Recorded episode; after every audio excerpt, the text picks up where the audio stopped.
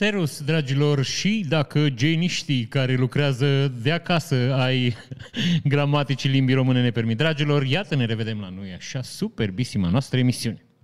Bisăptămânală în ultima vreme, dar conjuncturi nefavorabile ne-au, știi? nu o să se mai întâmpleze. Ne focusăm, ne concentrăm până plecăm în concediu. Adică imediat. Asta rămâne pe altă dată. Discutăm altă dată.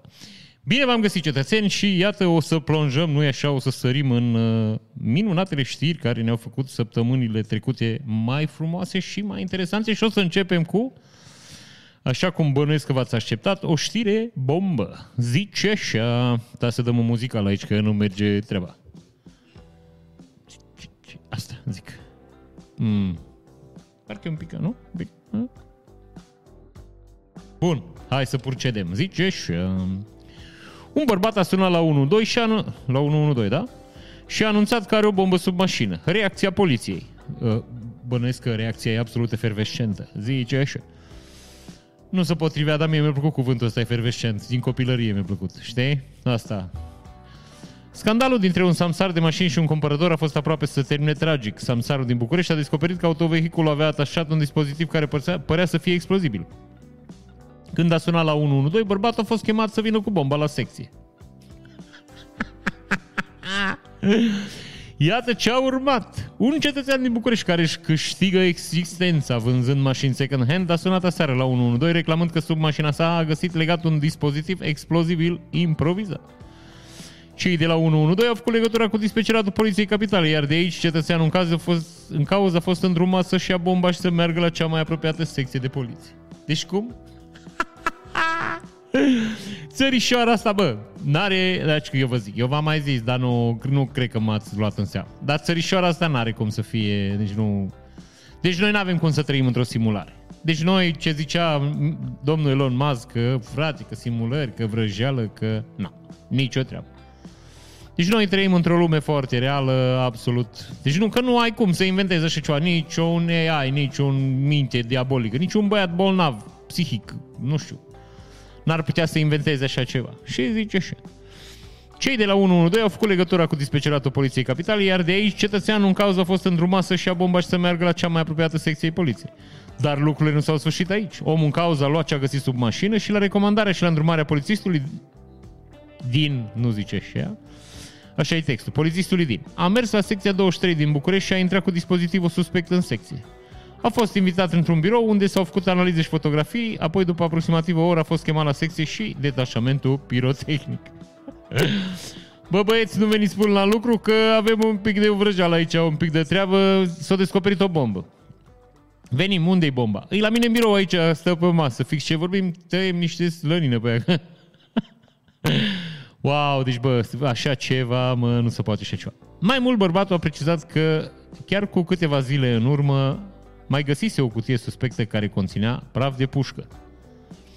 Acum nu o să vreau să vă mint, dar eu cred că și băiatul ăla care făcea uh, chestiile explozibile nu se pricepea la treabă. Deci, practic, avem de-a face cu un uh, diletant, cum ar veni. Și o să vă prezentăm dispozitivul incendiar și diabolic. Bineînțeles că nu putem, că după ce am stat și ne-am reclame, o mai pornit odată reclamele, că, bă, de ce nu? Dar nu vi le arăt, asta zic. Stăm până trec reclame, mămică. Și ce ați mai făcut? să o lungim un pic. Lungim, lungim, lungim, lungim. Da. Și, ok, picture in picture, ce anume? Nu știu, nu vreau. Iată, mămică, dispozitivul explozibil, nu-i așa? Nu știu ce să înțelege de aici, dar nu seamănă la bombă.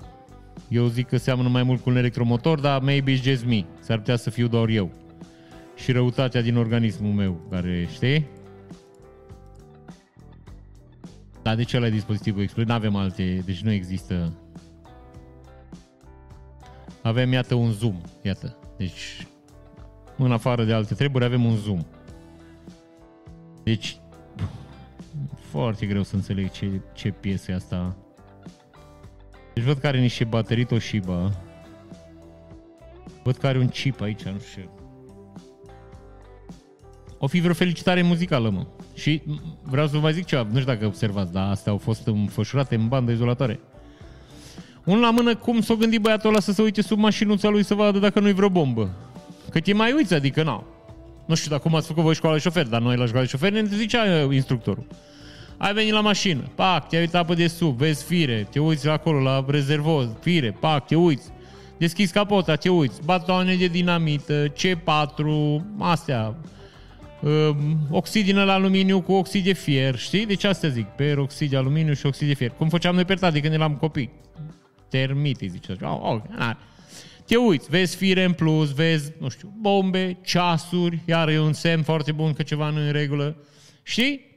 Pac, te uiți în portbagaj, vezi să nu cumva să fie deschis, deci aia zic, înainte, nu, nu știu cum să face școala acum. Dar la noi era și, era și întrebare când dădea examen. Ce faci dacă găsești o bombă în mașină? Și răspunsul era A, B, C, D și la D răspunsul că erau mai multe răspunsuri. Fugi, te arunci, sari, nu te atinge mașină, nu știi? Și ultimul era, desfaci dispozitivul, duci la poliție. Asta, ca să e corect, asta e. Mămică, trăim într-o țară care, vă repet, n-are cum să fie inventată. Deci n-are cum. Și zice, în acest context, bărbatul a dat deja declarații în fața polițiștilor și spun surse din anchetă, a spus că îl bănuiește pe un fost cumpărător pe care îl avea din județul Iași și asta pentru că individul i-ar fi dat în urmă cu câteva zile mai multe mesaje de amenințare. Acum, um, dacă îi să, cum, să analizăm puțin uh, domeniul de activitate al acestui domn, bine, Samsar de mașini, eu zic că e o acuzație așa un pic prea dură, nefondată. Practic nu cunoaștem informațiile, poate domnul e un, un înger al tranzacțiilor de mașini second hand. Greu de crezut. Cine ar vrea să arunce în aer un, un înger? E, poate este o, știi, poate este o zonă din ceruri, mă gândesc, unde este e o lacună de îngeri și vor îngerii de acolo să mai aducă un băiat. Au foarte mult de lucru, știi că îngerii au grijă din și cetățeni și poate au foarte mult de lucru ca și bugetari din România și trebuie să mai angajeze niște îngeri, ca și bugetari din România, de altfel, și s-au gândit să-i pună un dispozitiv care să nu așa grăbească plecarea lui înspre îngeri. Asta, repet, în ideea că e un înger el, că noi așa trebuie să dăm, prezumția de înger. Știi? Deci noi ne gândim din start că e omul nou, în viața lui nu a dat un kilometru înapoi, nu a mințit un om, nu a ascuns o pată de rugină, nu a vopsit o mașină lovită, nu știi? Deci asta zic. Noi bănuim că e un înger. Spre deosebire de ceilalți cetățeni care vând mașini, care sunt mămică niște diavoli, întruchiparea diavolilor. Asta, știi? Bun.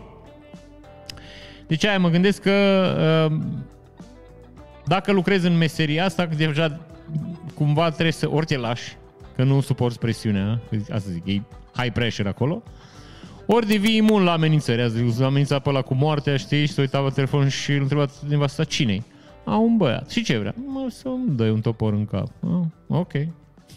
știi ce?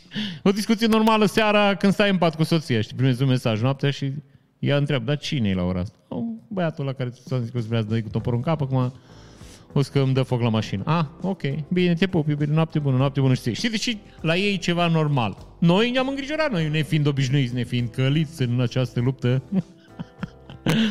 Absolut îngrozitoare cu cetățenii care își doresc bani înapoi pe câte o mașină presupunem, nu știm, știi, pe câte o pe mașină care nu corespunde descrierii din, din anunțul de vânzare, știi, deci noi, noi, repet, noi am fi poate șocați. Cine e iubire? Cineva mă amenință cu noaptea, hai să fugim de acasă, hai să ia copilul, ia câinele, ia să ne mașină, plecăm cu elicopterul, mergem la măta. Nu, nu, că și măta e în pericol, mergem, plecăm în lume. Știi? Plec, luăm avionul de la Cluj, plecăm, știi? Noi, ăștia alții.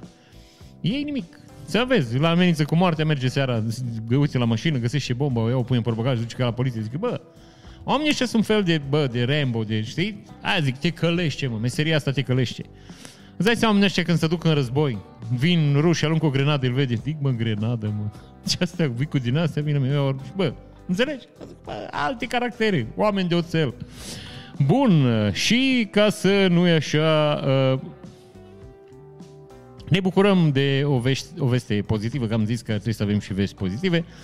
Zice așa, frații Tate fură eliberați și uh, această eliberare neașteptată pune pe gânduri uh, cetățenii britanici, pentru că în sistemul de juridic din, din Britania, cetățenii sunt arestați numai în momentul în care există o acuzație clară cum zice acolo, clară, clară lichidă și exigibilă, cum zice la bani. Când trebuie să-ți dai unul ban, așa trebuie să fie. Dacă nu e clar lichid și exigibil, nu-ți dă bani. Asta.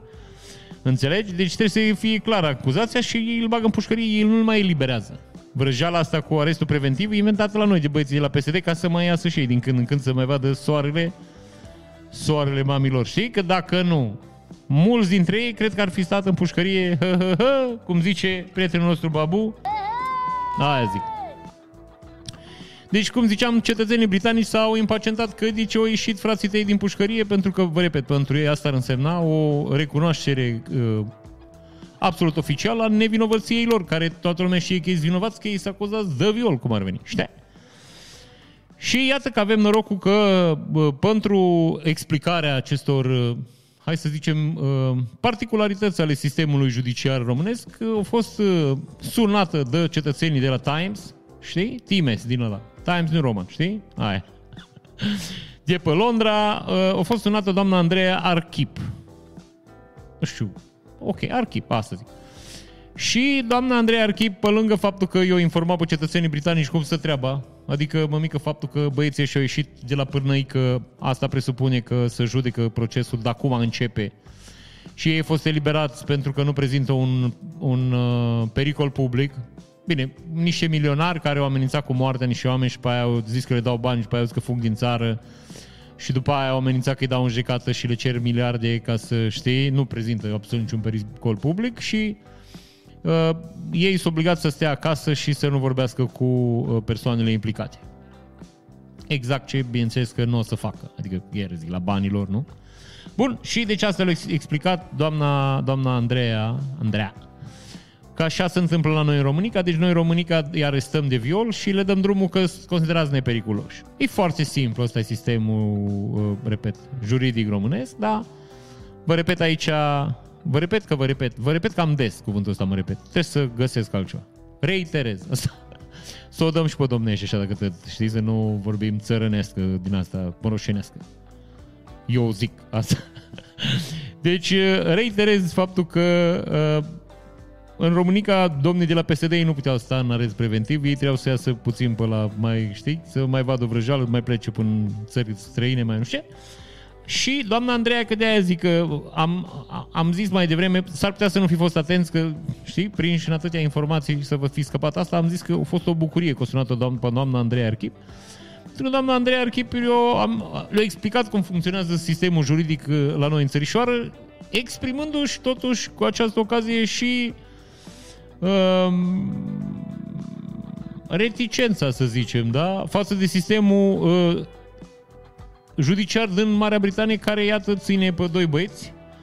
Avem doi, doi cetățeni, pe domnul Popovici, un caz că vă mai aduceți aminte, domnul Popovici a vândut terenul la de sub Ikea și domnul Popovici mai trebuie să ascundă vă câțiva ani să se prescrie, adică să treacă 10 ani și toată lumea să-și vadă de viața ei, domnul Popovici fiind unul dintre cei mai bogați dintre români cei mai bogați dintre români. Cel mai, cum era? Cel mai iubit dintre pământeni, domnul Popovici, cel mai bogat dintre români. Știi? Deci el e asta. Dintre pământenii din România. Și domnul Adamescu, în caz că vă mai aduceți aminte, domnul Adamescu era un băiat care mai mituia el judecătoare așa la micul dejun, să cu asta se ocupea dânsul. Asta era, știi, deci asta era obiectul lui de activitate. Acești doi cetățeni sunt în Anglia și o freacă fără stres, adică n-au niciun fel de probleme să plimbă, cum ar zice, nestingeriți pe floster. Aici trebuie să recunoaștem că sunt, uh, ca să înțelegeți uh, un pic uh, modul în care e privită justiția română și nu neapărat modul cât așa noi ca nație în general, cum se, când se priviți în Europa, nici italienii și nici sârbii și nici nicio altă țară, nici grecii, nici bulgarii, nu extradează cetățeni. O excepție face doamna Udrea, dar doamna Udrea a făcut niște mizerii, înțelegi? Și era să, cum să zic eu, uh, era prea groasă să nu-i dă drumul, știi? Doamna Irina Udrea nici nu are sprijin politic, acum trebuie să recunoaștem că ea au ajuns cu camăcăi, adică nu mai are pe nimeni care să o ajute. Nea Cocoș, vezi că e cu puicuțele lui mai tinere și el în pușcării, mai, mai iese, mai intră în șe. Domnul penalti și el scrijelește pe pereți pe acolo pe pușcărie, adică nu prea mai îs ce. Domnul Boc, care mai face și el aici, mai investează vreo niște miliarde în ceva cartier de blocuri, împreună cu doamna Udrea, am înțeles, și cu alți băieți deștepți, și care mai încearcă și ei să mai pună și ei milion pe milion, care să, nu, așa cum zicea uh, cunoscuta manea, uh, să facă mai multe milioane. Asta e problemă, e problemă, e probă la BAC acum, așa, ăsta e sistemul, ăsta e nivelul la care a ajuns acum BAC în România, milion cu milion cât face? Și răspunsul corect e mai multe milioane. Asta. Bun, uh, zice și uh, uh, uh, foarte lungă introducerea, dar o să vă obișnuiți, emisiunea asta e de obicei o emisiune mai lungă, zice și. Vineri seara Andrew și Tristan Tate, Tristan, au fost eliberați din arest și vor fi Tristarul asta. Și vor fi cercetați în continuare în arest la domiciliu, fire care a ajuns pe marile posturi TV ale lumii, BBC, CNN și Al Jazeera. La Times Radio, editorul Libertate Andrei Arhip a vorbit în această dimineață în cadrul emisiunii matinale moderate de Chloe Tyler și Callum McDonald despre cazul fraților Tristan și Andrew Tate. Cetățeni britanici, frații Tate, sunt acuzați în România de trafic de persoane și viol. Times Radio este postul de radio al ziarelor The Times și The Sunday Times. Eliberarea din arest nu este un verdict. Jurnalistii britanici au vrut să afle de ce au fost eliberați frații tăi după luni de închisoare, închisoare în județ. Da, da, v-am citit exact asta, v-am explicat eu până acum și zice așa. Jurnalista Chloe Tyler a subliniat că în Marea Britanie când cineva este eliberat se consideră că nu sunt suficiente probe pentru a-l reține. Jurnalista Libertate a subliniat că nu este cazul aici și bla bla bla bla bla bla bla bla bla bla bla. Sistemul de justiție în România și Marea Britanie nu se află în termenii cei mai cordiali. De pildă, doi oameni de afaceri români, cum ziceam, Puiu Popoviciu și Alexandru Adămescu, acuzați în cazuri importante de corupție, se află în Marea Britanie și judecătorii englezi nu le-au aprobat extradarea, deși convențiile internaționale presupun acest lucru. Pe mine nu m-ar mira și eu, iar vă zic, n-ar fi pentru nimeni, cred, un factor mirator, cum ar veni, deci care să genereze mirare. Pe o scară de la 1 la 10, la 10, da? Să nu cumva să fii uitat românii, să fii trimis o hârtiuță, să, să fi rătăcit un fax, să fii, știi, să fi uitat un om, un băiețel un preocupat, un bugetar din ăsta, știi, de lux, un secretar de stat, ceva pe la Ministerul Justiției, să fi încurcat, bă, mică, niște hârtii și în loc să trimite, nu știu, cea factură, cea hârtie, cea, știi, să fi trimis el, nu știu, regularizare la gaz, știi, de la el de acasă. Tocmai, cumva, de aia zic, accident. Un accident care, iată, nu e așa în favoarea acestor cetățeni. Bun. Zice, sunt peste șase ani de când Puiu Popoviciu, patru mai are. Se ascunde în Marea Britanie. În 2017, omul de afaceri apropiat al mai multor regimuri politice a fost condamnat definitiv în România la șapte ani de închisoare. Șapte lanțuri și o cătușă. Na, nu știu nicio manea cu șapte ani. Șapte ani și șapte zile. Șapte nopți era, da? Ah, ok. A, nu n-am nici... Trebuie să vă recunosc că n-am cultură în domeniu. Și zice așa, prejudiciu de un miliard de lei, deci s-a dus Nea Popoviciu Justiția, a considerat că Popoviciu nu a avut parte din proces corect. Cererea României a fost astfel refuzată. Nu i-o fi dat apă la proces, știi? Deci domnul Popovici a zis, bă, m-a ținut în sala aia 20 minute, am cerut un pară de apă, nu vreau să-mi dă. Și englezul a zis, a, e inadmisibil, înseamnă că nu, nu, e, să anulează tot procesul. Și celălalt caz al domnului Alexandru Adamescu a început cu un proces și o decizie de arestare în România, ce n-a fi putut fi pus în aplicare în UK. Alexandru este judecat pentru că susține DNA, a mituit două judecătoare. El a contestat la CEDO mandatul european de arestare și a pierdut. Deci, practic, să, și CEDO zice, da mă mică, e vinovat. Ne, britanii zic, nu, no, se împlinește un an de când Marea Britanie trebuia să-l extradeze conform cererii României, dar n-a făcut în acest caz avocatul familiei prin care mergeau bani. A murit în fața metroului în ceea ce a fost investigată drept o sinucidere. Da, s-a sinucit, avea patru cuțite înfipte în spate și era împușcat în gât. Din spate, de șase ori. Asta. Procurorii cer în instanță arestarea elevului care a rănit cu cuțitul profesoara de japoneză. A premeditat atacul. Aici trebuie să povestim un pic ca să să stabilim niște uh, limite uh, ale discuției. În primul rând, dacă mă întrebați pe mine, sistemul de învățământ din România uh, e într-un grav faliment, în primul rând pentru că îi lipsește rostul. Așa cum se poate observa, nu mai este nevoie de sistemul de învățământ pentru cetățenii care lucrează în România. Adică faptul că deții o diplomă la orice institut român nu certifică nimic și mai ales diplomele de înaltă clasă sau doctoratele în orice domeniu au devenit desuete. Datorită faptului că se fură și se înșală și se copiază și toată lumea e doctor, docent și referent și master și blaster și ce vrei tu, nu mai au nicio valoare. Niciuna dintre companiile care până acum angajau strict pe baza diplomei, care ziceau, mamică, mie ne trebuie absolvent de facultate sau ne trebuie absolvent cu studii superioare, nu mai au problema asta. Deci pur și simplu nu se mai bazează nimeni. Aici Pe de o parte, repet, datorită faptului că niște băieți e, efectiv au micționat pe sistemul de învățământ și și-au dat între ei diplome până i-au durut mâinile, asta un la mână, și doi la mână, și datorită faptului că învățământul românesc, dacă e să mă întrebați pe mine, nu are niciun fel de orientare practică. Adică e pur și simplu, hai să ne adunăm aici să ținem pe băieții ăștia 12 ani, îi învățăm să scrie, să citească, cam asta e, dacă, dacă mă întrebați pe mine, cam asta e principalul uh, lucru bun care se întâmplă în 12 ani de școală și de acolo încolo cum le-a fi norocul. Pe de altă parte, vă repet, companiile care caută oameni specializați o, o renunțat de mult, o abandonat lupta și nu mai fac asta. Caută cetățeni care să vorea să, să dorească să lucreze, pe care îi califică in-house, cum ar veni, la ei acasă, la ei la companii, zic. În companie, la lucru, at work, cum îi zice la noi la țară. Da? Deci ați înțeles. Deci dacă îi să mă întrebați pe mine, învățământul din România e absolut inutil. Deci dacă s-ar face trei clase și după aia le-ar da drumul în sălbăticie la copii până la vârsta de 18 ani când au dreptul și hai să zicem, nu dreptul neapărat, cât obligația să lucreze să-și câștige pita. Unii dintre ei. Eu zic că restul e absolut inutil, nu, nu să faci, că, repet, nu facem nimic cu copiii ăștia. Și vă spun de ce nu facem, nu există niciun fel de presiune. Adică eu știu când eram eu copil și te exmatricula din școală, erai un fel de, de nimeni în drum, nu te mai angaja nimeni. Erai condamnat la o viață absolut mizeră și uh, mediocră spre sărăcie, așa, știi? Ori acum nu mai există asta, dacă e să mă întrebați pe mine. Că băi, să mai descurcă băiatul, mai vinde o mașină second hand, mai face o vrăjeală, nu mai ai problemele astea. Așa că nu mai există principalul criteriu de șantaj pe care l aveau școlile, bă, dacă nu ești cu minte, te exmatriculăm.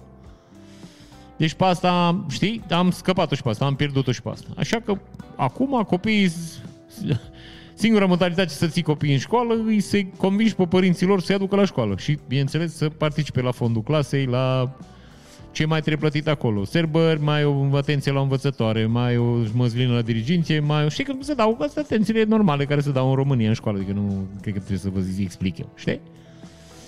Și acum avem un băiat care a înjunghiat în gât, bun, hai să zicem că înjunghiat e poate un cuvânt un pic prea dur, a înțepat în gât o profesoară cu un cuțit pe care îl dusese acasă în ziua în care îi povestise și îi trimisese mesajul unui prieten că el o omoară pe profesoară, să dacă îi dă test la japoneză, îl, îi face Sugi Bugi, nu știu cum se zice în japoneză, l-a înțepat în gât. Știi? Deci bănesc că există, că japonezii au cuvânt pentru orice. Și Sugi Bugi i-a dat în gât la doamna învățătoare că le-a dat test. Doamna a îndrăznit să-i testeze, să le testeze cunoștințele la japonez. Uh, copilul a fost copilul. Adolescentul a fost arestat sau să cere cel puțin arestarea. Nu știu exact cum s-a întâmplat, dar uh, pe de o parte, lucru normal că e un om care a vrut să omoară un alt om, adică pur și simplu a vrut să înjunghi un om. Bineînțeles că trebuie să punem și pe seama vârstei teribilismul, lipsa de gândire și, uh, practic, uh, lipsa de experiență. Că, iar zic, un om care a trecut în viață știe că nu e bine să înțepi pe nimeni în gât. Că poți să faci pușcărie, poți să știi, poți să întâmpli niște lucruri nasoale cu viața ta. Dar fiind adolescent, mm, mă mic, ce zi azi? Marți? Oh, ok. Atât. E singura ta grijă. Știi? Uh, deci, repet, învățământul din România nu are niciun fel de pârghie, nu are niciun fel de leverage, știi? În care ar putea convinge un astfel de cetățean, de tânăr, să-și urmeze cursurile. Uh, dacă nu înveți, te exmatriculăm. Și el zice, ok. Și stau până la 18 ani, la 18 ani mă duc și mă angajez oriunde. Deci nu, e destul să-și pun un CV pe OLX și primește 30 de oferte cum ai putea convinge un cetățean? Bă, repet, un cetățean care stă așa, la îndoială, bă, să mai învăț sau să nu mai învăț? Să-mi înjunghi învățătoarea în gât sau nu? Știi? Cum ai putea să-l convingi să nu facă asta? Nu avem niciun fel de pârghie, nu mai există niciun fel de, repet, de avantaj pe care societatea îl avea în fața acestor tineri, prin care cumva putea să-i uh, domolească până când terminau liceu. Nu mai există. Pe vremea mea te exmatricula, dacă erai băiat rău, scădea în medie la purtare. Îi scazi de la purtare și el ce face după aia? Ce zice? Ce, cu, cu ce îl deranjează că ai scăzut de la purtare? Vă răspund tot eu că e retorică cu nimic. Paracurorii parchetului de pe lângă Tribunalul București au solicitat joi instanței judecată arestarea preventivă a elevului de 16 ani de la Colegiul Național Ion Creang din București, care miercuri a atacat cu un cuțit și a rănit o profesoară de limba japoneză. Fiecare profesoară pe limba ei, nu e așa, îi rănită. Bun. Incidentul s-a produs miercuri după ce profesoara de limba japoneză a anunțat un test. Când a ajuns în dreptul băncii unui elev, acesta a scos un cuțit de rucsac și a atacat în zona gâtului. Bun, parchetul precizează că elevul a purtat și folosit un cuțit într-o instituție de învățământ, iar prin violențele exercitate asupra profesoarei în fața colegilor de clasă a turbulat ordinea și liniștea publică. Cercetările sunt continuate de parchetul de tra-la-la și la-la-la.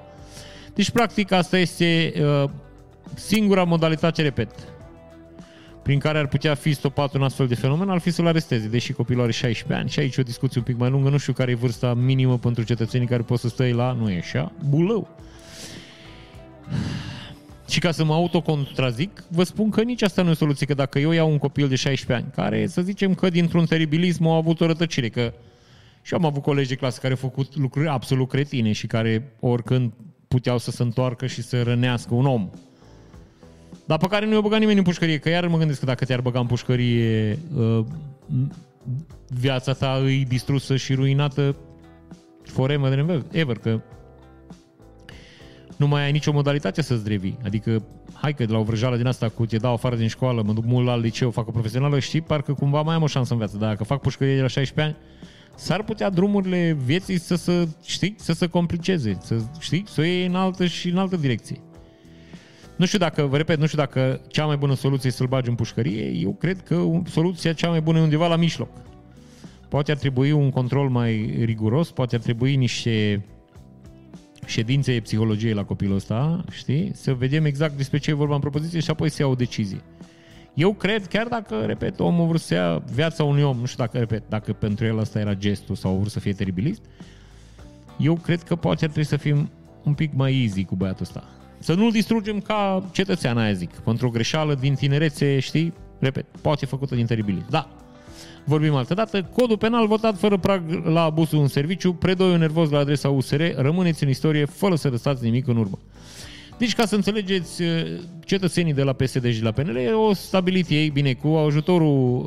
Uh, stați așa, că îmi vine acum. Uh, Curții Constituționale că trebuie stabilit un, o sumă pentru abuz în serviciu. Deci o sumă pentru care cetățenii care fură din banii statului, practic ăla e abuz în serviciu, să fie pedepsiți de legea română să facă pușcărică. 250.000 de lei, 50.000 de euro. Deci asta au zis uh, uh, Curtea Constituțională că trebuie stabilit un prag și el să nu fie derizoriu. Adică cumva au zis, bă, până la o anumită sumă cetățenii din, din primărie pot să fure din bani, deci nu e o problemă. Bineînțeles că se recuperează suma, adică nu, nu o dăm chiar în vrăjel din alea cu poate să fure să duc acasă, știi? Și uh, de acolo încolo vedem noi despre ce e vorba. Am zis uh, PSD-ul și PNL au zis 250.000 de lei. S-au forgolomizat lumea, s-au stabilit la un moment dat un prag de 90.000 de lei și apoi băieții de la PNL-PSD au, au renunțat dintr-o dată la pragul ăsta. Legea merge, bineînțeles, la Curtea Constituțională. Curtea Constituțională să zică, bă, stați un pic, noi v-am zis să puneți un prag, întoarce înapoi, o luăm de la capă. It's a dance, știi? Deci, practic, uh, știi, ca și la tango, un înainte, doi înapoi, știi? Deci asta ne, bă, ne distrăm, nu avem de ce am face un lucru cum trebuie de la început. Pe de altă parte, iarăși vă zic, uh, mie nu mi se pare normal să existe un prag la abuzul în serviciu. Mie mi se pare să fie un leu. Uh, mai aud, știi, politicieni din ăștia, primari din ăștia care se face, domne, da, păi noi semnăm hârtie aici dacă greșim. Păi, Monfrer, nu greși. Că eu dacă greșesc un act și vine băiatul de la ANAF, oh, Monfrer, știți cum arde?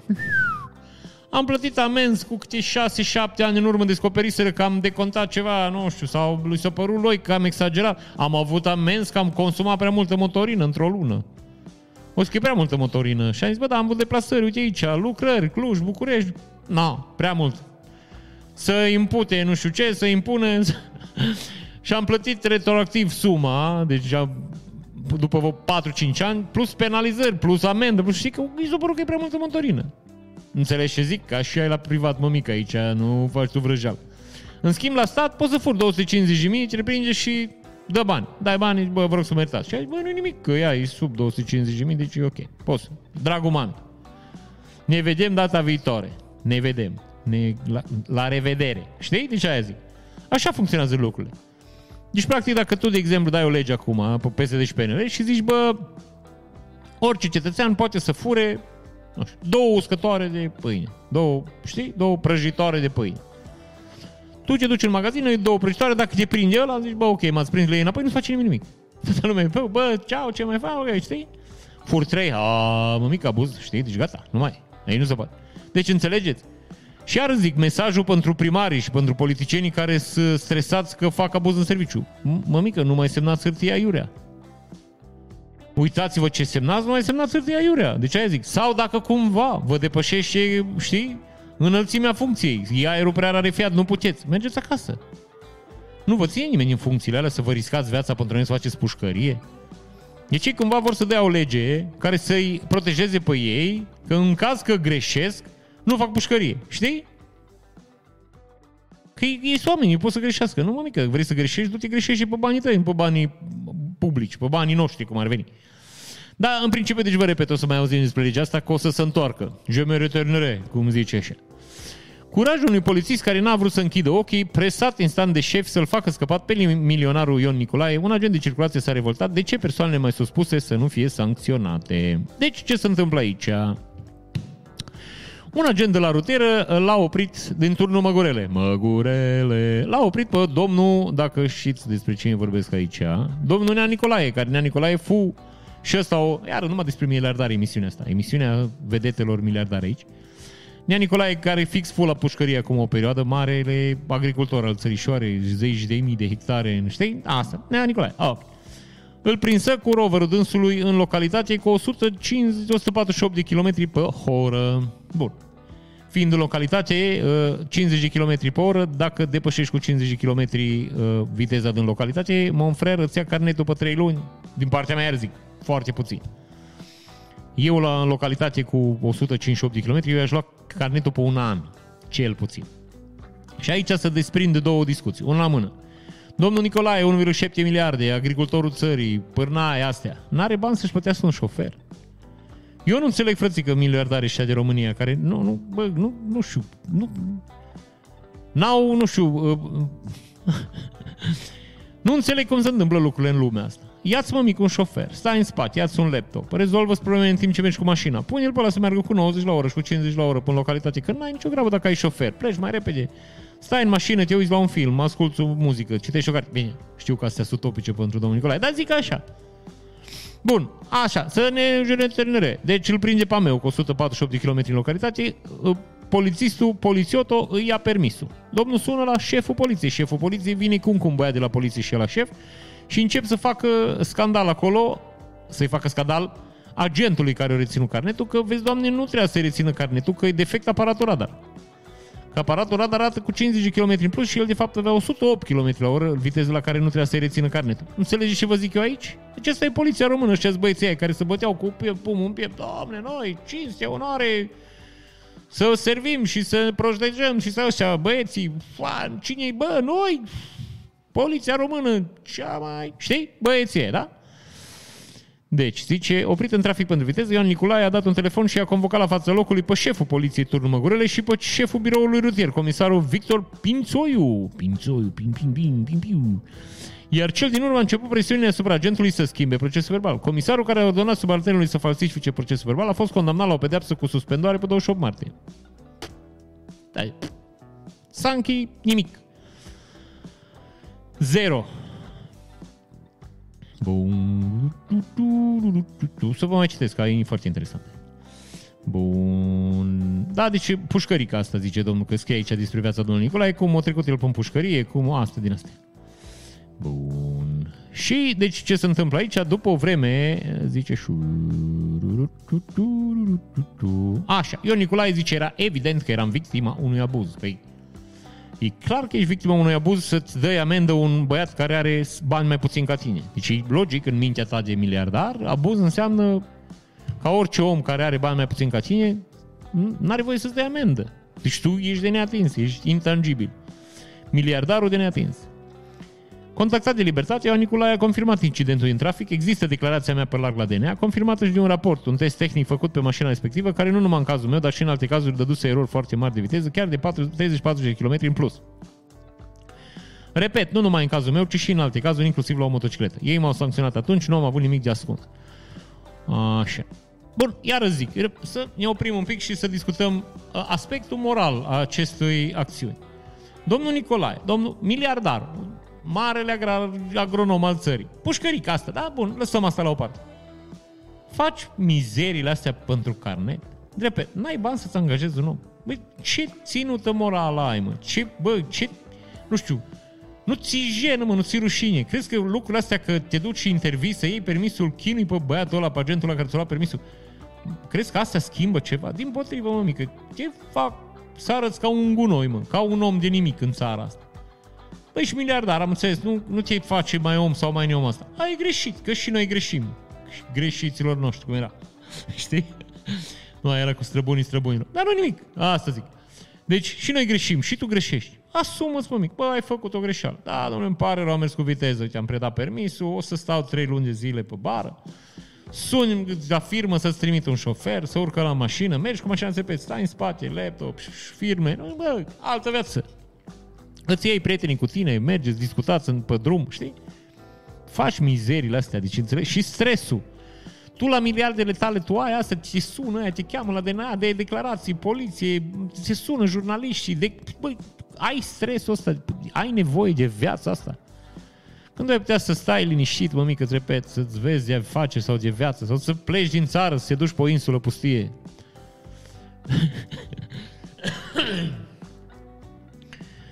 Deci s-a analizat radarul, radarul unui defect și zice, șeful poliției a mers să liniștească pe milionar, odată a ajuns, era miliardar, dar nu. Odată a ajuns la fața locului, șeful biroului rutier a întrebat pe cei doi agenți ce s-a întâmplat, iar șeful poliției a mers direct la mașina lui Nicolae. Potrivit DNA, după ce au vizionat înregistrarea radar, comisarul a avut o singură preocupare, să găsească o modalitate prin care Leon Nicolae să nu-i fie reținut permisul. Bun, vă dau pe scurt asta, zic, uh, după ce s-a întors la sediu, pe polițist l-a obligat să uh, să modifice procesul verbal și să declare că aparatul radar era defect și iată în acest fel uh, din 148 de km la oră procesul verbal a apărut 106 și de acolo încolo uh, zice că găsit vinovat pe 28 martie, comisarul Pințoi a fost condamnat la tribunalul Teleorman la 3 ani și 2 luni de închisoare cu suspendare. Judecătorii au interzis dreptul de a mai ocupa o funcție publică timp de 3 ani. Potrivit presei locale, Victor Pințoi s-a pensionat anul trecut la vârsta de 48 de ani. Deci...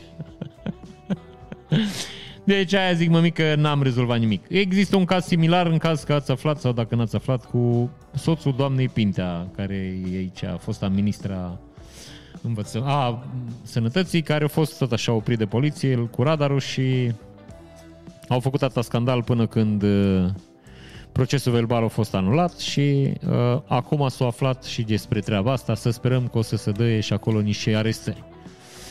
În județul Bihor mai mulți polițiști s-au uh, bătut la cheful de ziua de naștere a unui coleg. Am vrut să vă citesc știrea asta că sunt niște, uh, niște necunoscute aici, spre deosebire de alte locuri unde sunt cunoscute. Zice așa.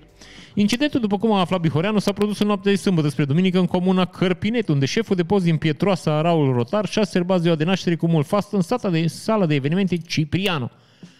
Imaginați-vă reclamă. Vino la sala de evenimente Cipriano, muzică, antren. Și, a, okay. A fost chef în toată regula cu lăutari și peste 150 de invitați, polițiști din zonă, dar și mai mulți primari, viceprimari, consilieri locali și oameni de afaceri. De șeful de post din Petroasa Mămică face chef de ziua lui cu 150, deci bugetar cum ar veni, băiat angajat la stat, da? Face chef de ziua lui de naștere cu 150 de invitați și cu lăutari care dând start 150 de invitați dacă nu-și plătesc meniu, că nu-i ca la nuntă, adică nu știu cum să, nu știu cum zic la poliție, că dacă te cheamă la ziua de naștere trebuie să-l plătești meniu sau ceva, nu știu. Dar un meniu acum mai vă 200 lei, adică vă 30 mii trebuie să fost numai meniurile. Mai pui o muzicală, mai pui un lăutar acolo în 10 mii, deci hai să zic că, bă, un 8-10 mii o fi scos din buzunar, zic așa, o estimare blândă, să zic eu așa, mai știi, mai conservatoare, mai, mai pesimistă. Așa că mă gândesc că nu fiind șef de sat de post în Pietroasa, nu, știi, nu, nu cheltuit un milion de euro. De ce aia zic? Dar mi se pare interesant, știi, zici, bă, șefii de post, ce preocupări au ei așa în timpul liber. Ce faci de ziua ta? Mă gândesc, dau o pretrecere cu prieteni. Că, păi cât? 150 de persoane, închiriezi o sală de evenimente, nu și lăutar. Și zici cam așa, ok. N-are importanță. S-au bătut oameni între ei acolo, au fost, știi? Adică au avut și, au fost uh, a fost și acțiune fizică. Știi? Deci a fost uh, lăutar și dans. Asta. Sau băieții au dansat, a fost dans. S-au călcat în picioare cum ar veni, s-au împărțit în două tabere și s-au împărțit, nu ieșea lovituri cauzatoare de moarte. Uh, e investigat uh, toată Daravela de Comisia de Disciplină a Poliției. Eu nu înțeleg de ce nu investigează și băieții ăștia care se ocupă de averi. Eu cred că de acolo ar trebui să pornească treaba. Și altă știre zice, foști, șef, foștii șefi de la CFR Marfă trimiși în judecată după ce au vândut la preț vechi vagoane de peste, peste 2400 vagoane, la cât se ridică prejudiciu. Nu știm la cât. 35 de persoane, cetățeni români și libanezi, inclusiv foștii ai CFR Marfă, inclusiv foști șefi ai CFR Marfă, au fost trimiși în judecată de DICO Timișoara, fiind acuzați că au subevaluat și apoi vândut la fier vechi 2450 de vagoane destinate casării, Potrivit unui comunicat de presă, prejudiciul este de 7,5 milioane de euro. Da, de zice dosarul din 2014, deci practic la anul să duce la revedere să, știi, să prescrie și s-au subevaluat vagoanele, au zis că sunt foarte ruginite, ele nu erau așa de ruginite și uh, în cauza au fost instituite măsuri asiguratorii asupra 76 de imobile din București, Călăraș, Dâmbovița, Prahova, Constanța. S-a solicitat menținerea măsurilor asiguratorii și cheltuieli de judecată 136 de lei. Da. da. Nu o să întâmple nimic. Asta, deci v-am prezentat această știre numai ca să mai avem ce povesti, că, iar zic, trece timpul și Nicolae Ceaușescu a dat bacalaureatul la 47 de ani după preluarea funcției de secretar general la PCR. Nicolae Ceaușescu a susținut examenul de bacalaureat în noiembrie 1965 la 47 de ani după, stați așa că mi intră reclamele, hup, hup, tiririri. Conform datelor Arhivelor Naționale ale României, în vara... Bun, și în Arhivele Naționale ale României vă prezentăm, iată, poze în absolut premieră. Aici sunt probele. Zice, caracterizarea poeziei lui Mihai Eminescu, Mihail, și valoarea operei poetice a lui Vasile Alexandria. Asta a avut domnul, domnul Nicolae Ceaușescu la BAC la limba română. După aia are o lucrare de nota 10 și zice descrie, lucrare scrisă la matematică să se reprezinte grafic funcția, se dau polinomele, să se afle cel mai mic divizor comun al acestor polinome, bănuiesc, nu? Divizor C, M, M, D, C. Ok să se afle rădăcinile ecuațiilor pe 0 și Q egal cu 0, rezolvare, 1 f de x egal așa, bă, ok, deci ăsta e scrisul domnului Ceaușescu la bacalaureat, caracterizare, zice, falarea operei poetice al lui Vasile Alexandri, început cu punctul 2. În istoria literaturii, stai așa. În istoria literaturii românești, Vasile Alexandri, care a desfășurat o vastă și o multilaterală activitate literară, ocupă un loc de frunte ceva autor dramatic, critic literar, el a rămas în istoria nu și aici, pre... Ok, deci ați înțeles despre ce vreau în propoziție, că nu asta era ideea. Și iată, diplomă de maturitate, tovarășul Nicolae Ceaușescu. Și avem asta, că bănuiam că sunteți foarte îngrijorați și vă interesa asta, zice așa. Istorie, 10. Istoria doctrinilor, 10. Planificarea economiei naționale, 10. Statistică teoretică, 10. Finanțe și credit, 10. Bă, vedeți? Astea sunt note. Ăsta președinte, bă. Cât au avut Iohannis? Au avut 10 la toate, pe linie. Nu au avut, vă spun eu sigur. Sau alți președinți de țară. Bugetul de stat are sărit și finanțarea ramurilor economiei naționale, 10. Bazele evidenței contabile, 10. Bazele legislației economice, 10. Promovat. Lucrare de diplomă, 10. Socialism științific, 10. Economia politică, 10. Disciplina alegere, statistică, 10. Media de 10. Deci nu știu dacă vă vine să credeți, dar 10, deci dacă ai numai de 10, media e 10. Asta e lucrarea de diplomă și zice, subsemnatul Nicolae Ceaușescu, doamne ce scrize ce astornicare are. Absolvent al școlii superioare de partid Ștefan Gheorghiu, vă rog să-mi aprobați susținerea examenului. Îl anexez în copie certificatul de naștere diploma. Bun. Matematică. Am zis asta. Că ați văzut ce. Deci știați proba la matematică. Deci cam asta e tot. Bă, nu-i drăguț? Eu aș vrea să văd lucrarea doamnei, a doamnei Elena. Fă Eleno. Continue reading. Stați așa. Și uh, vă recomand să vă uitați și să căutați site-ul uh, Miss Report, unde uh, niște băieți o stat ciudat de urma ciucăboților, care sunt de fapt niște conturi absolut false, Zice așa, deci sunt niște băieți care îl laudă pe domnul Ciucă, ca să înțelegeți. Și zice și Marius Cristescu, zice, este o veste îmbucurătoare faptul că România a obținut o îmbunătățire a ratingului din partea agenției de rating Finch, Fitch, Fitch, Fitch, Fitch, Marius Cristescu, cel bucuros pentru ratingul de țară, este potrivit informațiilor de pe profilul său actor, are un singur like și 16 followers. Ultima sa postare, prezint o fotografie cu cozonaci, face referire la micul deșun de acasă, în Aiude de Sus, județul Alba. De fapt, cozonacul din Alba e ilustrația unei rețete a Martei Stewart. Și încă ceva? Cristescu are fotografii de profil identice cu altă pagină, Cătălin Ionuț. Valentin Bălășescu, cel bucuros pentru guvernarea responsabilă, e muzician, are 5 likes și folosește la rândul său fotografii postate. Deci, practic, avem o fermă de boți aici, care îi dau, cum ar veni, limbi în partea dorsală. Să nu zicem fund, că nu-i frumos. Domnului Ciucă, felicitări pentru tot ce face, succes în tot ce vă provă, susțin, nu trebuie să renunțăm la această luptă, lupta trebuie să continue. Aici este o schemă desfășurată în caz că vă interesează, care nu se vede aici, da, așa. Că durează până să... Mămică, nu e așa ușor. Deci aici există, dacă vă uitați, modul în care se înciotrichează, să, știi, să creează conexiuni între băieții ăștia. Știi? Deci aici, iată, avem schema desfășurată, care la care raportează cui dă, cine dă like, cui dă share, cui, știi? Deja zic. Ce așa arată schema desfășurată. Băieții ăștia de la Miss Report sunt foarte tari, nu mai lungesc că n-are rost că ne-a Nico aici. Domnii de la Miss Report sunt cetățenii care o dată și pe doamna Șoșoacă, știți? Când a apărut raportul ăla și prezentau realizările milenare ale doamnei Șoșoacă care făcea 10.000 de like-uri și majoritatea erau din Pakistan, din Vietnam și din Indonezia. Da, bă, români plecați care sunt interesați de asta. Un bărbat din Costinești a trasat o trecere de pietoni în fața magazinului său și o reface când se șterge. Deci iată-l pe meu. În exercițiul funcțiunii, omul, înțelegi, îi deranja de faptul că, iar zic, nu vine lumea la magazin, nu poate să treacă strada, trec nebunia cu viteză. Și a făcut, iată, o trecere de pietoni. Acum, dacă e să mă întrebați pe mine, cred că e pe la început, adică nu se chiar pricepe. Nu-i, nici nu-i distanța care trebuie, nici lățimea, ma, iar zic, nu, o face omul din banii lui, nu, nu o să o facă așa lată, știi? Nu o să consume așa multă vopsea cum ar consuma orice om normal, nu? Bă. Și zice așa, oamenii din zonă susțin că acolo nu e prevăzută în mod legal o trecere de pietoni. George Alexianu cu tineretul, însă de câțiva ani a apărut o trecere de pietoni improvizată. În zonă nu este amplasat un indicator. Potrivit sursei citate, la poliție n-a ajuns nicio sesizare. Imagine publicate pe YouTube în vara anului așa prezintă un bărbat care reîmprospătează trecerea de pieton folosind o găleată de vopsea și un trafalet. La un moment dat observă că o primă dungă este mai îndepărtată de marginea drumului și bărbatul mai trasează una mai mică înaintea ei.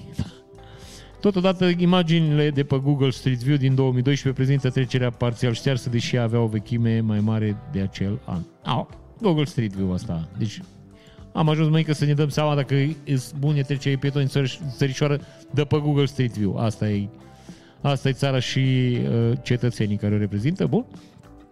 Și încă o problemă pe piața de asigurări. Fondul de garantare nu plătește complet despăgubirile stabilite de instanțe, premierul Ciucă, șocat și el. Domnul Ciucă, el e șocat nativ, el așa s-a născut șocat și bănuiesc că așa o să părăsească aceste teritorii, știi? Deci el nu are, nu am văzut relaxat. El are fața aia de om șocat, mai ales, repet, din, din, de la înălțimea imposturii, că domnul Ciucă nu știe să facă absolut nimic. Domnul Ciucă nu știe să citească de pe hârtie. Deci domnul Ciucă, dacă să mă întrebați pe mine, e la nivelul Vioricăi Dăncilă. Deci cam ăștia sunt oamenii care ne reprezintă și ne nu e așa conduc destinele. Bun, să revenim la această, această știre. Zice, fondul de garantare nu plătește complet despăgubirile stabilite de instanță. Deci ce se întâmplă aici? Că dacă tu ai un accident și firma de despăgubiri, firma de asigurări nu-ți plătește cum trebuie, tu trebuie să dai în judecată. Dai în judecată, câștigi. Câștigi, în momentul în care câștigi, instanța îți dă voie să ceri despăgubiri, adică, practic, faptul că tu ai dat în judecată presupune niște cheltuieli de judecată care trebuie să ți le recuperezi și trebuie să primești o dobândă pe banii care nu i-ai primit la timp, înțelegeți? Și fondul de garantare zice, a, ok, noi vă dăm banii pe asigurare, dar până noi ne interesează despăgubirile și cheltuielile de jucat. Înțelegi? Deci, practic, fondul de garantare a mai găsit să se pișe pe ceva, practic, știi? Deci, să, efectiv, să se mai bată joc de cetățeni. Păi, mă mică, procesul e pur și simplu cauza faptului că nu primi banii. Nu e cauza faptului că, nu știu, a gândit omul să dea în judecată. Nu i trebuie lui banii la timp. Știi ce zic? Adică dacă eu s asigurat la o firmă, firma aia nu dă banul, Înțelegi? Și eu dau în judecată și îmi dă banii după aia. Păi trebuie să-mi plătești cheltuielile de judecată, că eu am făcut un efort să-mi recuperez banii, mă mică. Dăm tu banii și apoi judecă-te tu cu ei și nu am niciun fel de stres. Știi ce zic? Dar zic, fondul de garantare, ce, mă mic, cine? Niște băieți care iau 30.000 de euro salarii și vrăjeală din asta interesează pe ei ce probleme au oamenii de până țară? Absolut deloc. Da. Bun, și zice așa, Catedrala Mântuirii Neamului, gaură de 180.000 de euro pentru bor, Inspectoratul de Stat în Construcție a penalizat Patriarhia. Zice, Patriarhia a uitat să achite taxele pentru emiterea a două autorizații de construire pentru Catedrala Mântuirii Neamului, motiv pentru care va plăti penalități uriașe. Deci, practic, Inspectoratul de Stat în Construcții o, o dată în judecată Patriarhia pentru suma de 883.000 de lei. Patriarhia a dat în judecată că el nu vrea să plătească și iată, până la urmă, s-a dovedit faptul că Patriarhia trebuie să plătească, deci practic avem de recuperat de la Patriarhia Română 934.000 de lei pentru că Patriarhia Română nu și-a plătit autorizației construcției. Bineînțeles, acum nu să, vă dă, să nu ne dăm după, pe după steag, banii ăștia tot noi o să-i plătim. Deci, practic, biserica o să vorbească cu ceva primărie, cu ceva consiliu local, o să primească banii și o să-i dea dintr-un cont în altul și, până la urmă, în loc să facă un parc sau să facă ceva, o să plătim oalele sparte, nu e așa, de, de către Patriarhie și zice așa, avem comunicat de la ANAF. Deci, achiziții între comunicare de autoturisme rulate, monitorizat autoturisme de lux. Eu, România au o problemă cu asta, cu autoturismele de lux, mic. Bă, dacă ți iei un Passat, nu e autoturism de lux. Audi nu e autoturism de lux. Audi e o mașină de cetățeni normal, în Germania și vezi că nu e autoturism de lux. Eu nu înțeleg de ce în, în declarațiile pe care le dă ANAF-ul există cuvântul de lux. Îi deranjează că oamenii ăștia cumpără mașini? Îți jur. Ok, acum când ne-am indignat, știi, suntem mult mai liniștiți, ne-am relaxat, fără endorfine în organism, zice așa. Achiziții, achiziții, achiziții, achiziții. Achiziții intracomunicare de autoturisme de lucru rulate, monitorizate intensiv de ANAF. Inspectorii Direcției Generale Antifraudă Fiscală din cadrul ANAF monitorizează intensiv achizițiile intracomunicare de autoturisme de lux rulate. Numai în data 16 martie acestea au verificat 36 autovehicule cu numere temporare din alte state, 67 de platforme și 3 de transport, autoturisme rulate în punctele de trecere ale frontierei din Nădlac. Astfel au fost identificate și disponibilizate 78 de autoturisme rulate care așteptau care tranzitau România sau erau refacturate pe firme întrepuse de tip fantomă. Pentru prevenirea pierderii sumelor, nu știu vă citesc tot că e un limbaj lemnos că curge rumeguș din gură, pentru prevenirea pierderii sumelor plătite de persoane fizice pentru achiziționarea de autoturisme de lux, bineînțeles rulate, provenite din Germania și Franța, prin intermediul platformelor de vânzare online, ANAF recomandă analizarea cu atenție a achizițiilor care includ tranzacții cu firme interpuse din, din Bulgaria și Slovacia. Deci, bun, aici vine, avem două discuții. V-am mai povestit eu, nu? nu n-am nicio boală, fac așa. Trag de firul ăsta când mă trage în jos și îmi rupe partea din, știi? Noi am mai avut discuția asta despre sistemul cu mașinile second hand din România. În primul rând, băieții care aduc samsari, care vând mașini la negru și care fac mii, zeci de mii de euro pe lună, nu îi întreabă nimeni de sănătate, deci absolut nimeni, nu are nimeni treaba lor, asta un la mână, da? Cam mai vorbit asta. Și doi la mână, marea majoritate a cetățenilor care au cumpărat mașini la care nu s-au plătit TVA-ul cum trebuie în Uniunea Europeană, au cumpărat mașinile și le-au matriculat în România fără să-i întrebe nimeni de sănătate. Că în momentul în care matriculezi mașina, tu te duci cu cumpărătorul la, nu știu, la matriculări auto și să fac niște acte. Datoria cetățenilor de la matriculări uh, auto ar fi să-ți spună, domnule, mașina asta, uite, figurează, cumpărată pe firmă, nu-i plătit TVA-ul la ea, vezi că o să ai probleme. Da, asta ar fi datoria lor. Pentru că asta e o verificare care se poate face instantaneu, adică nu e nimic complicat acolo. Înțelegi ce vă zic eu? Dar nu, ei preferă să lase băieții să-și facă dansul, știi, masa dansul și felicitările, pe românii de rând să iei țeapă de la băieții ăștia și apoi, bineînțeles, ce se întâmplă? Confiscă mașina, că nu-ți plătite taxele și îl obligă tot pe cetățean să mai plătească o dată TVA. Așa funcționează statul român. V-am mai explicat el. Eu am avut probleme cu anaf pentru că am cumpărat niște marfă de la un cetățean care nu a matriculat, nu a înregistrat factura. Și după 2 ani de zile mie mi-a venit în control, o găsit factura și cine credeți că a plătit TVA-ul dintre toți care suntem în discuția asta? ANAF-ul, eu și băiatul ăla. Eu. Eu trebuia să verific că băiatul ăla își, își înregistrează în contabilitate facturile. Asta, asta trebuie să fac eu.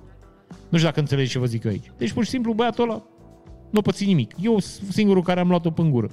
Dar, hei, trăim în România, de ce n-ar fi așa?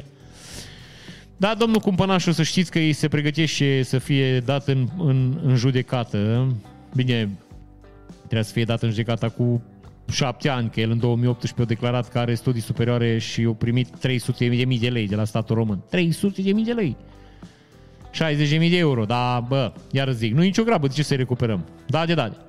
Bun, trecem peste asta că n-are rost să mai fim supărați și vă anunț că în București Vitan, în data de 31 martie, a, fost, a avut loc un uh, eveniment la care a fost inventat și o bănuiesc. Uh, performat live domnul Adrian Minune, în timp ce uh, cetățenii care jucau la păcănele în această locație puteau câștiga un Volkswagen ID3. Deci, practic, electricul cu minunea. Minunea electrică asta s-a întâmplat acolo. Aia zic, nu mai participă, a zis că s-o dat legea aia, nu mai participă cetățenii care îți vedeți la poker, la păcănele, astea nu mai. Nu. S-a terminat, suntem o societate, n-avem treabă. Și avem un mic articol aici despre minunea doamnei Morodan, scris de uh, doamna Băzăvan, doamna Cristina Băzăvan, v-am mai povestit despre ea, care scrie la urban.ro, fan al cărui îs, al cărui site ai cărui fan, al cărui fan. Da, jeez, ați, ați înțeles.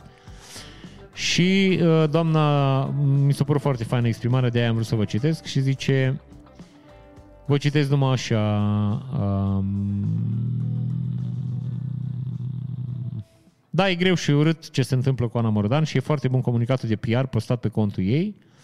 La ieșire agresivă în apărare, înscris pe, emoț- e, e pe emoțional și pe înțelegere. Prima e realitatea necosmetizată și ciufulită după noapte în arest. A doua e fardarea și pieptănarea faptelor ca să fie un look plin de înțelegere, scris de o echipetă deșteaptă, echipă deșteaptă.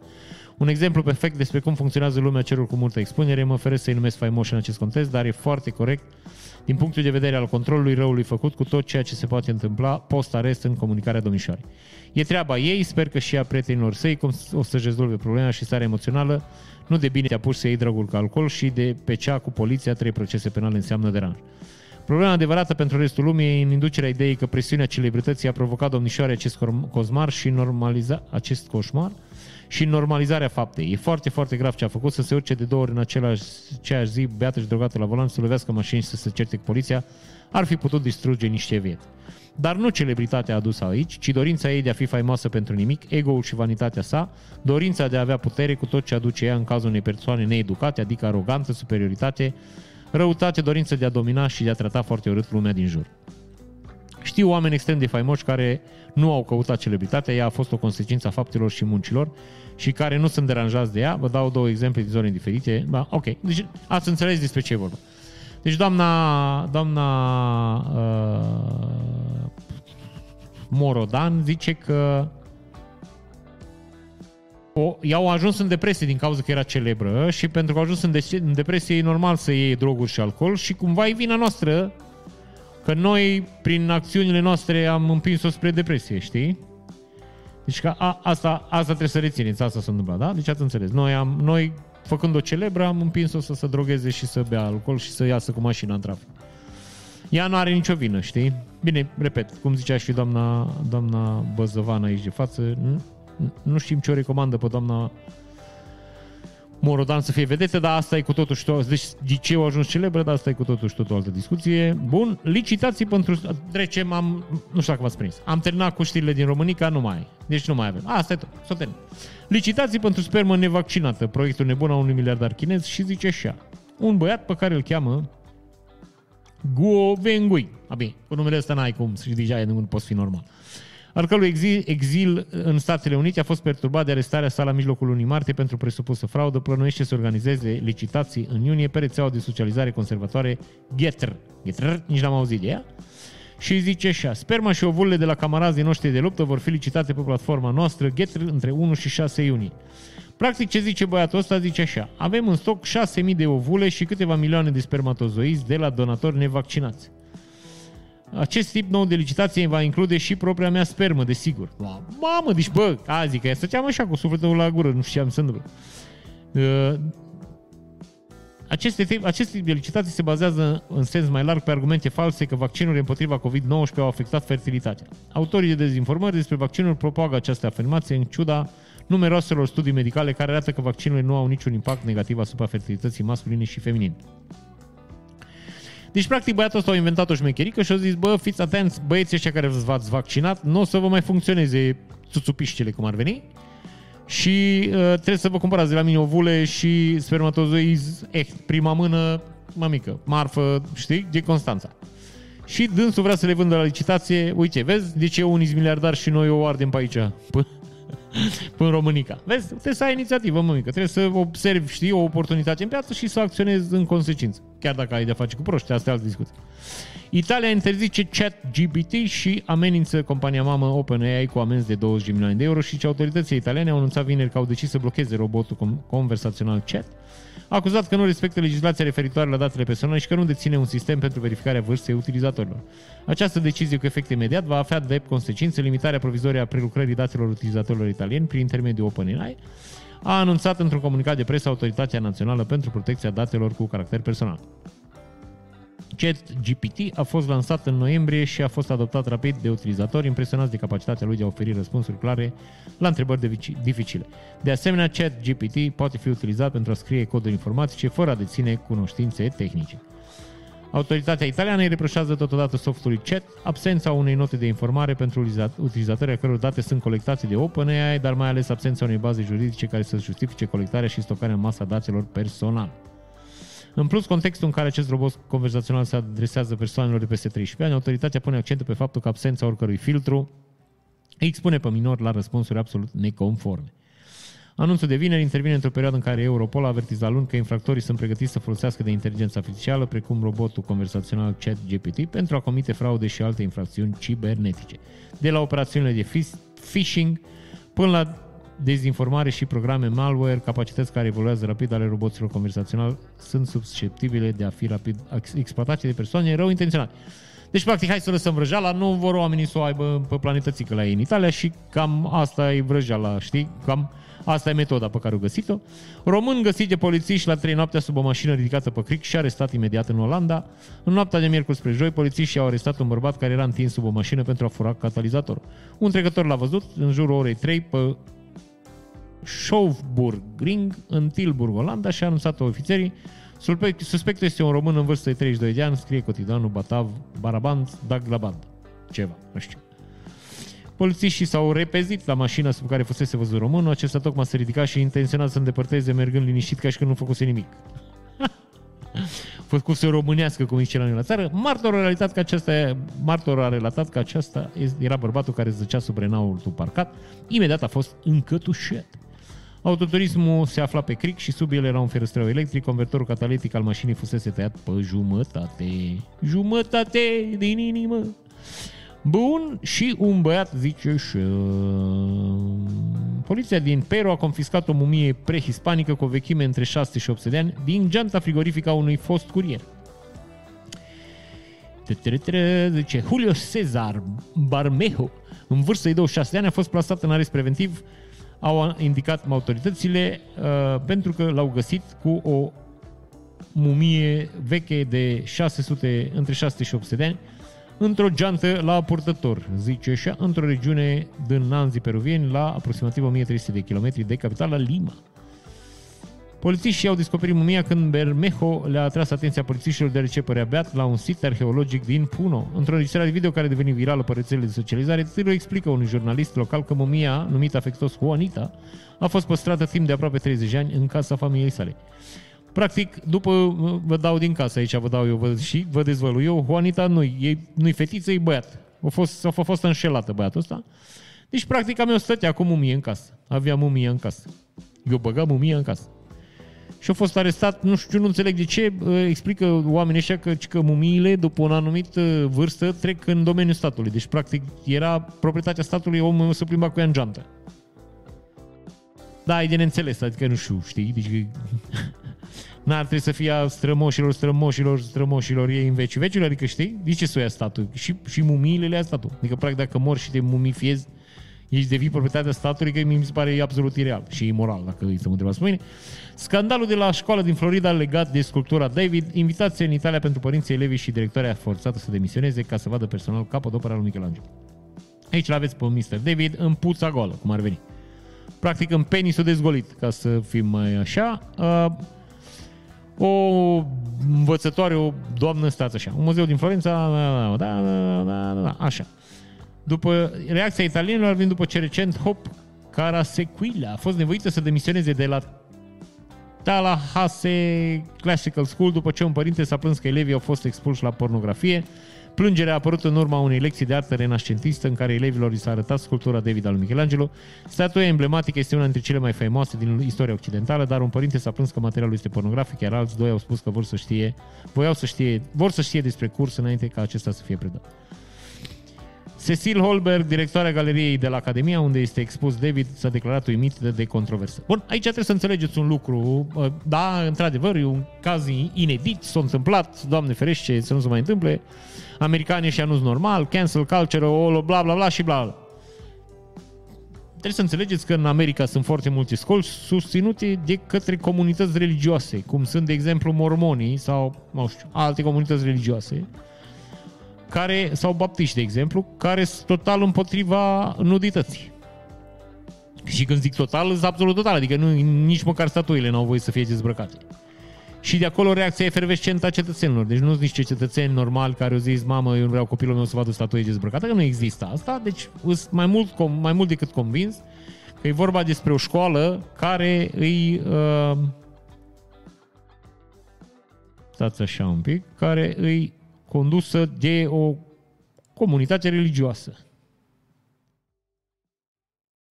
Da. Dăm o secundă.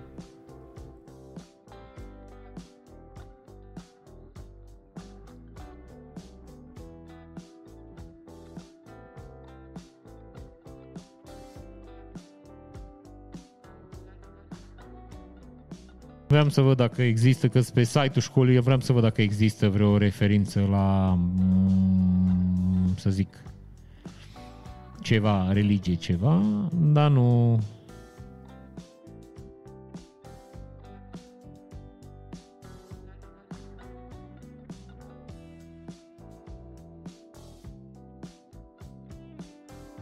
Da, nu există și nici nu, iar zic că nu o să insist foarte tare. Dar în principiu vă spun că trebuie să vă, trebuie să vă gândiți că sunt foarte multe foarte, foarte multe școli în America susținute de către comunități religioase. Deci eu am niște prieteni care lucrează, sunt profesor la o școală de genul ăsta, care e susținută financiar de către Biserica Baptistă de la ei din așa și au niște cerințe puțin mai strange. Și vă spun că am avut discuția asta pentru că doamnei care, repet, prietena asta noastră, trebuie să poarte anumite haine la școală. Nu are voie să vină cu fustă scurtă, nu are voie să vină cu decolteu. Știi? Deci, oh. Deci aici vă zic că nu e un caz de culture culture, e un, culture e un caz foarte, zic eu, uh, izolat de părinți care înțeleg uh, altfel uh, lucrurile pe planeta asta și care nu așa au un pic de forță în, într-un board de școală. Oh, Evan Gersh, Gershkovich, nu vă spune nimic numele ăsta, e un băiat care e ziarist la The Wall Street Journal, Journal, Journal, Journal, Journal, jurnal, asta și care a fost arestat în Rusia cu, sub acuzația de spionaj. Bineînțeles, rușii, ca de obicei, asta știu ei să facă din când în când mai arestează cu un american și cer în schimbul lui spioni sau cetățeni condamnați până în America. Bun, nu, nu vorbim asta, vreau să vă anunț o inițiativă a Wall Street Journal, Journal, Journal, Journal oh, care uh, știți că e un ziar pe care poți să-l citești doar dacă, dacă plătești. Și în cazul de față, aici, toate articolele domnului Ivan Gershkovici sunt publice fără bani. Deci, asta a fost decizia uh, The Wall Street Journal să facă uh, articolele dânsului publice să poată fi citite de cetățenii care sunt interesați fără să plătească. Mi se pare un lucru foarte drăguț, să sperăm că domnul Ivan o să fie eliberat cât mai curând cu putință și că nu o să fie afectată în vreun fel viața și libertățile. Bun, și sărim la noi așa, stați așa și nu mișcați, stați așa și nu mișcați. Ei, ce mă. Urmează rubrica Informal. Astăzi. Bun, avem informal destul de în viteză suntem și zice așa. Fiecare cuvânt negativ prezent într-un titlu de știre crește clicabilitatea, în timp ce prezența elementelor pozitive îi reduce din interes. Concluzia apare într-un studiu care a analizat peste 105.000 de titluri. Deci, practic, niște băieți uh, Ăsta e un articol din Nature Human Behavior uh, care se numește așa Negativity Drives Online News Consumption. Adică zice că orice cuvânt negativ folosit într-un titlu crește rata de click pentru acel titlu și au fost studiate 105.000 de titluri de articole și 370 de milioane de, nu e așa, impresii cum ar veni. Uh, prezența cuvintelor pozitive într-un titlu scade semnificativ uh, The Likelihood. Uh, ok, ați înțeles. Posibilitatea să dea cineva click pe acel, pe acel uh, titlu. Uh, căutam ceva aici, că îmi notasem o idee, dar de nefericire nu mai am. Așa că o să discutăm altă dată. Deci, practic, dacă vreți să rețineți ceva, uh, dacă vreți să faceți un titlu care să atragă cetățenii, trebuie să fie ceva negativ acolo. Deci, ceva trebuie să moară, trebuie să se îngereze, trebuie să leșine, trebuie să vină, să moară planeta, să înțelegi să vină vânat ceva. Deci, dacă vreți să vindeți, aia zic. Bun, și o să vă arăt o imagine uh, care prezintă toți uh, roboții care acționează în această uh, perioadă pe internet, pe diverse domenii de activitate. O să o pun și în descriere că mi se pare foarte interesantă și avem așa, pe video, Super Creator, Tavos și Windsor, pe Images, Stockim, stockimg.ai, Midjourney și Dreamer. Am un Midjourney, toată lumea știe. Pe text, Chat GPT, Nation AI și Jasper. Pe research, Berly, bla bla bla bla, bla, design, presentation, audio și productivity. Design, Luca, Galileo AI și Wizard. Sunt foarte interesante lucrurile astea, vi le las, vă repet, o să vi le pun și în descriere că mi se par niște lucruri bine de știut pe planetă țică. Și zice, pe 1 aprilie a fost lansată o carte parodie care se numește Spare Us. După biografia prințului Harry, câteva despre ironiile cele mai amuzante despre situațiile în care au râs toți cititorii biografiei originale. Deci, practic, uh, s-a găsit cineva, este un băiat pe care îl cheamă Bruno Vincent și Bruno Vincent, e, în caz că nu știți, e un băiat renumit pentru că face biografii parodie. Adică, practic, ia o biografie a unui cetățean și se, practic, își bate joc de ea ca să nu fim grobieni aici. Um, în cazul de față aici are niște, niște articole, nu o să vi le citesc că durează un pic prea mult, dar le găsiți pe Urban dacă vă interesează sau dacă nu puteți căuta cartea, bănuiesc că o să o puteți găsi pe net. Deci, în loc de Spare, cum era cartea originală, unde domnul Harry se plângea că el e rezerva rezervelor la Casa Regală, știi? Uh, titlul ăsta e Spare Us, știi? Adică, bă, ia mai... Lasă-ne, lasă-ne. Bun. Uh, se lansează I Am Legend 2. În caz că nu știți, I Am Legend e cu Will Smith, Will Smith e băiatul la care l-a bătut pe băiatul ăla la Oscar. A, sigur știți așa. E un pic e destul de interesantă discuția că în Legend 1 eu știu că el moare la sfârșit, dar cumva cine știe. Poate nu se întâmplă asta. Bun, deci avem partea a doua, asta vreau să vă anunț, vreau să știți că... Dați așa că nu știu ce s-a întâmplat aici. Da, deci practic asta, asta e jmecherica. Avem partea a doua la I Am Legend. Și aici am avut ceva filmuleț care... Ah, ok, da, asta vrem să vă arăt. Avem o nouă invenție de la chinezi. Bine, invenția nu e chinezească. Invenția există... Invenția există de mult pe piață, doar că acum cineva s-a gândit să filmeze. E un aparat, un generator de laser destul de puternic, care are o lentilă și care focalizează la o anumită distanță și cu care să poți tăia copaci. Ce vedeți voi în imaginea asta nu e viteza reală cu care taie el copaci, nici pe departe. Și ca să tai un lemn din ăla are nevoie de hă, ore întregi de lucru. Plus că, iar vă zic, nu se poate folosi în, în condițiile pe care le prezintă acești domni, că raza aia lasă trece până copac și de la oameni în casă. Și poate să aprindă diverse lucruri. Luminița aia e fake, nu există în viața reală așa ceva. Da, iar vă zic, e un pas înainte, o să se întâmple ceva pe planetă țică. Știi? Deci vreodată, știi? O să-l vedem pe stradă, adică e o evoluție. Mergem înainte cum ar veni. Cea mai lungă călătorie cu autobuzul din lume va fi în Europa și va dura 5-6 de zile. O companie indiană, numai ei puteau să gândească la așa ceva, urmează să lanseze cea mai lungă călătorie cu autobuzul din lume. Traseul include 22 de țări și întreaga călătorie va dura 5-6 zile. Cel mult 30 de pasageri pot lua parte la călătoria care vor porni din Istanbul, va trece prin Balcan, Europa de Est, Scandinavia, Europa de Vest și se va încheia la Londra. În decursul celor 5-6 de zile, pasagerii vor parcurge 12.000 de kilometri.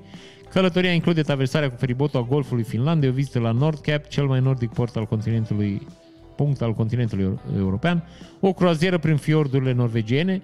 Pachetul costă 24.000 de dolari și include mic dejun, 30 de prânzuri și cine, precum și toate cazările în cameră dublă. Traversarea Europei cu autocarul nu pare prea atractivă la prima vedere, însă organizatorul spune că vehiculul este un autobuz de lux, modificat pentru a oferi călătorii confortabile pe distanțe lungi. Vă prezint aceste minunate imagini ca să vedeți nu asta, deci nu asta trebuie bani în mișcare, să vedeți, nu e așa, autobuzul. Iată autobuzul pe care îl vor folosi acești cetățeni care vor, iată, baie, tot, tot ce vrei. Nu trece pe în România asta, am să vă zic, o colește foarte elegant. Deci Turcia, Bulgaria, Serbia, Croația, Slovenia, Austria, Slovacia, deci România nu. Nou România, asta. Bun, deci ați înțeles. Autocar, 24.000 de euro, dacă vreți să eu vă recomand să vă luați. E foarte tare trebuie să fie. Deci să nu vă zgârciți la bani, că nu-i caz. Bun, și uh, înainte de a vă culca, aveți uh, mai nou pe Spotify acum niște playlisturi pentru somnic în care găsiți diverse sunete. Uh, de exemplu, sunet de ploaie. Plouă. Da, poate dacă ploaia s-ar opri, știți cum era așa. Sau, uh, de exemplu, Dreamy Forest. Că poate n-auziți. Deci, practic, în pădure așa. Mergea pe pădure. Deci, aia vă zic, dacă cumva vă interesează asta, puteți vă luați o boxă. Night Storms. Asta foarte fain. Asta mi-ar plăcea mie.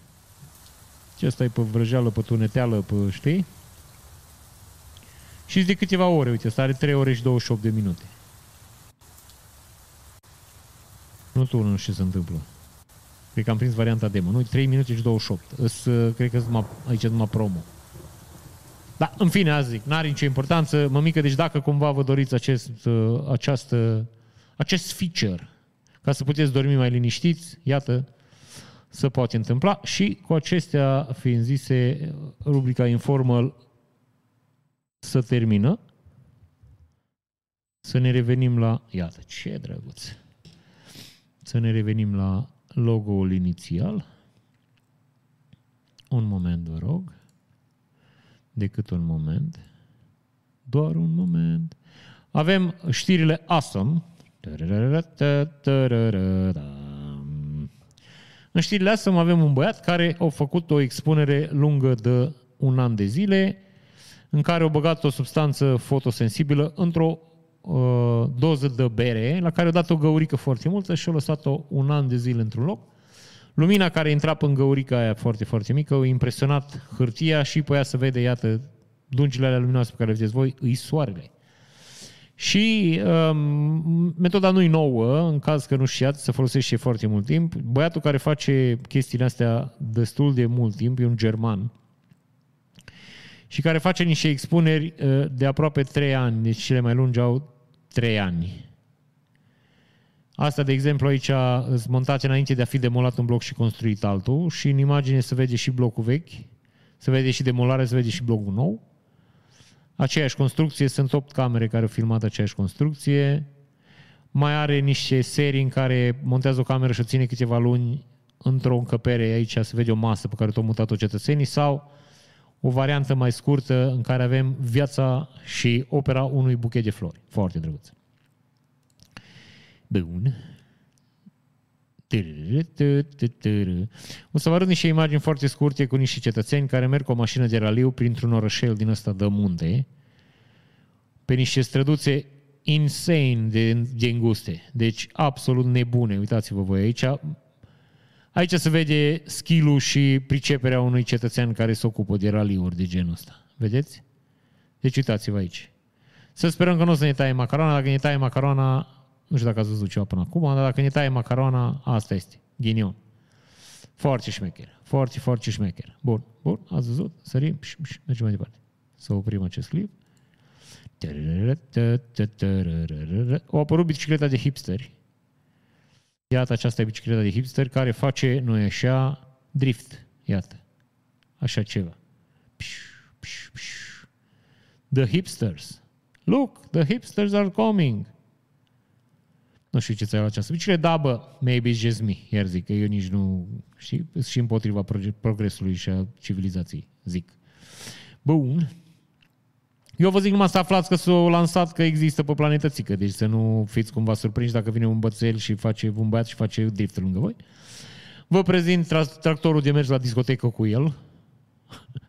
Deci așa arată, genți de 24 pe față și de 78 pe spate, da? Asta, aer condiționat, muzică și GPS, ce trebuie? Scaun de piele, aer condiționat, da, da, da. Bun, deci cu asta mergi la discotecă. Mai are, mai are, mai știi, sau mergi la discotecă prin câmp. Te duci să-ți iei fața, treci direct în câmp. Mai și are, mai recoltezi, mai faci și acea. Bun? Avem o vestie bună în caz că vă mai aduceți aminte de băiețelul ăla din Turcia care a fost găsit în sub dărâmături și se mama lui născuse acolo în sub dărâmături și s-o crezut la ora respectivă că mama lui murise acolo, s-a demonstrat că de fapt mama lui nu e moartă, într-un spital, deci practic cumva asta ar trebui să fie o veste bună și o veste bună, mama acestui copil e în viață. Știți că la un moment dat niște rude încercau să, să-l înfieze. Bun, o să vă mai arăt o idee foarte șmecheră, un băiat care și-a făcut uh, dintr-o roabă, roaba lui Dumnezeu, asta zic, dintr-o roabă, iată, bine, din două, da, să nu fiu așa, deci din două roabe și-a făcut un vehicul cu care poate să care chestii după bicicletă, iată. Absolut drăguț, mămică, ce poate fi mai, nu e așa, inovativ? Să salutăm această inițiativă. Sper să vă apucați și voi să faceți chestii din astea, de genul. O secundă să oprim aici. Bun. Cum stăm cu timpul. O oră și 20 de minute. Uh, vă mai prezint o motocicletă cu ataș de concurs. Foarte, foarte drăguță. Așa ceva foarte, foarte sexy, zic. Bun.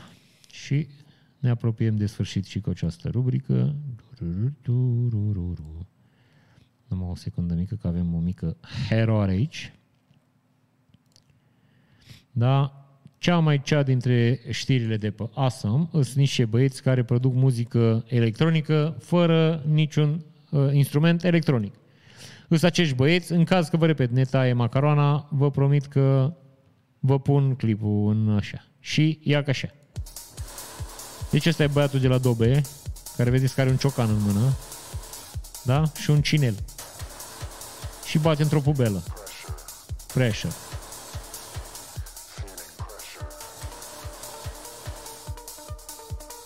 Băiatul ăla cu ukulelele face acel sunet de orgă. Și ăsta zice pressure și dă mică la dump. Deci aia cred că aș putea și eu. Deci la asta aș putea să cânt și eu. Feeling pressure. Eu aș putea să zic mai multe chestii, mai multe cuvinte. Deci aia zic, dacă cumva ne taie macaroana, să știți că a fost foarte frumos, vi-l pun în, în descrierea acestui clip. Am terminat și cu știrile awesome. Și mai avem câteva știri funny.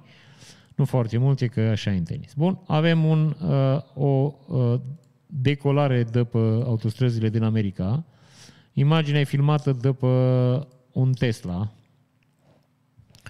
Fiți, no, fiți antenți ce se întâmplează aici.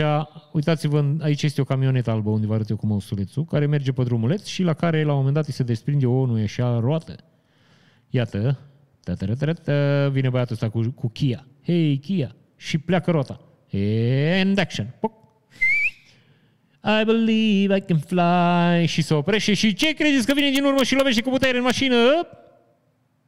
Uș, acel cauciuc. Bă, deci acel cauciuc de mult, eu zic că de mult, intenționat a făcut. Uite aici.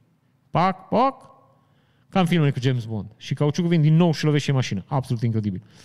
Cauciucul e făcut dintr-un cauciuc care a vrut să se răzbune pe omul din Kia. Că altfel nu-mi explic. Bun. Numai un pic până să încarc aici netul. Neții. Bun, avem un băiat cu BMW care nu e așa, așa cum ne-am obișnuit, e parcat pe două locuri de parcare. Ceva nu funcționează foarte bine aici la înregistrare, sper să nu avem probleme. Hai să văd dacă mă văd bine. Am un delay aici. A, ba, ba, ba, ba. A, ok. Vedem. Da, Da, ceva nu, nu, ceva nu funcționează bine. Un băiat cu BMW, uh, parcat pe două lor de parcare. Ce trebuie să observați că are două hârtiuțe. Deci el omul și-a plătit, am, plătit amândouă tichetele. Bun. Avem un apartament foarte drăguț dintr-un era zic bloc din Bercen, dar nu știm de unde e, n-am fost informați unde se află această minunată, nu e așa, minunată minunăție, care arată în acest fel. Asta e ușa de bloc. Deci așa arată bă, la băiatul. Pressure. Feel the pressure. De că veneau băieții cu pressure. Așa, în principiu, nu știu undeva era, nu pot. Deci era o posibilitate să pot să